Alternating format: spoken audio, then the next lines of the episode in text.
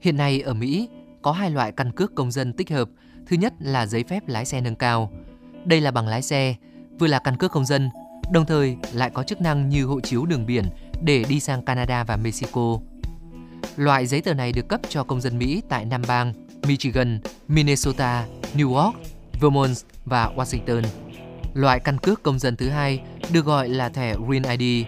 Thẻ này có các chức năng tương tự với giấy phép lái xe nâng cao nhưng rộng hơn, khi có thể dùng để lên các chuyến bay nội địa hay là đi vào các cơ sở, cơ quan liên bang Mỹ như căn cứ quân sự, tòa án, vân vân. Thẻ này có hiệu lực trên toàn nước Mỹ. Chi phí để cấp hoặc làm thẻ mới Green ID trong khoảng từ 10 đến 80 đô la Mỹ tùy theo từng bang. Để được cấp thẻ này, người dân cần cung cấp khá nhiều giấy tờ cho cơ quan chức năng nhằm mục đích xác định danh tính bao gồm hộ chiếu, giấy khai sinh, giấy phép lao động hoặc thẻ thường trú, sổ an sinh xã hội, kèm theo ít nhất hai loại giấy tờ làm bằng chứng về việc cư trú, có thể là hóa đơn tiền điện tiền nước, hợp đồng thuê nhà hay sao kê ngân hàng. Điều quan trọng đó là tên tuổi, địa chỉ trên các giấy tờ này cần phải giống nhau. Nếu có các chi tiết khác thì lại cần nhiều giấy tờ bằng chứng hơn nữa. Theo ông Jamie Gaza, người phát ngôn tại cơ quan cấp bằng lái bang California, nếu giấy tờ nhận dạng của bạn có nhiều cái tên khác nhau, chúng tôi cần bạn cung cấp thêm một số giấy tờ liên quan, có thể là giấy chứng nhận kết hôn, giấy nhận nuôi vân vân.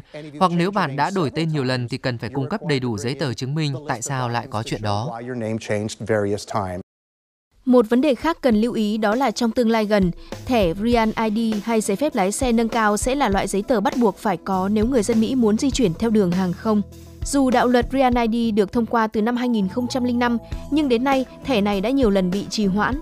Trước đây, chính phủ nước này thông báo Real ID sẽ là giấy tờ bắt buộc từ ngày 1 tháng 10 năm 2020, nhưng do dịch Covid-19 nên đã phải lùi xuống ngày 1 tháng 10 năm 2021 và đến nay là tháng 5 năm 2023. Hiện nay, những người có giấy phép lái xe nâng cao đã có thể sử dụng để nhận dạng danh tính tại các sân bay. Tuy nhiên, vì chỉ có hiệu lực tại năm bang nên nhiều sân bay tại Mỹ vẫn lúng túng trong việc nhận dạng loại thẻ này. Bà Lori Bird, một người dân New York, chia sẻ. Tôi làm việc tại bộ phận bán hàng toàn cầu nên phải đi lại bằng đường hàng không thường xuyên. Nhưng bộ phận hải quan tại sân bay, nhiều người họ không nhận diện được giấy phép lái xe nâng cao của tôi, cho rằng thẻ này không đúng quy định. Trước những trường hợp như vậy, Bộ Giao thông Vận tải Mỹ cho biết sẽ thường xuyên nhắc nhở các bộ phận hải quan cập nhật thông tin cần thiết để nhận dạng thẻ, tránh xảy ra sự cố tương tự. Thẻ giấy phép lái xe nâng cao cũng sẽ có hiệu lực tương tự như thẻ Green ID, trở thành thẻ bắt buộc vào năm 2023 tới. Được biết trước đây, Canada cũng cho phép người dân làm thẻ giấy phép lái xe nâng cao để tiện cho việc di chuyển sang quốc gia láng giềng Mỹ từ năm 2014.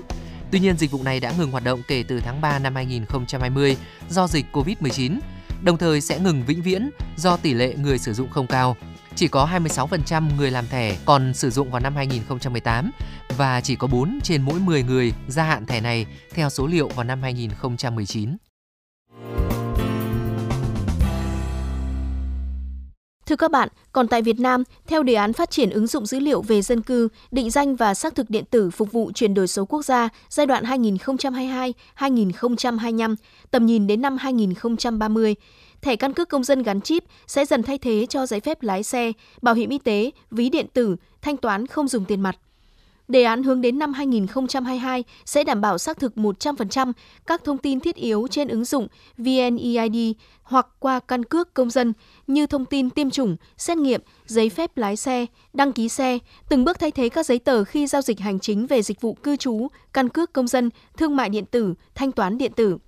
Đến đây, chuyên mục Thế giới Giao thông xin được khép lại. Cảm ơn quý thính giả đã chú ý lắng nghe.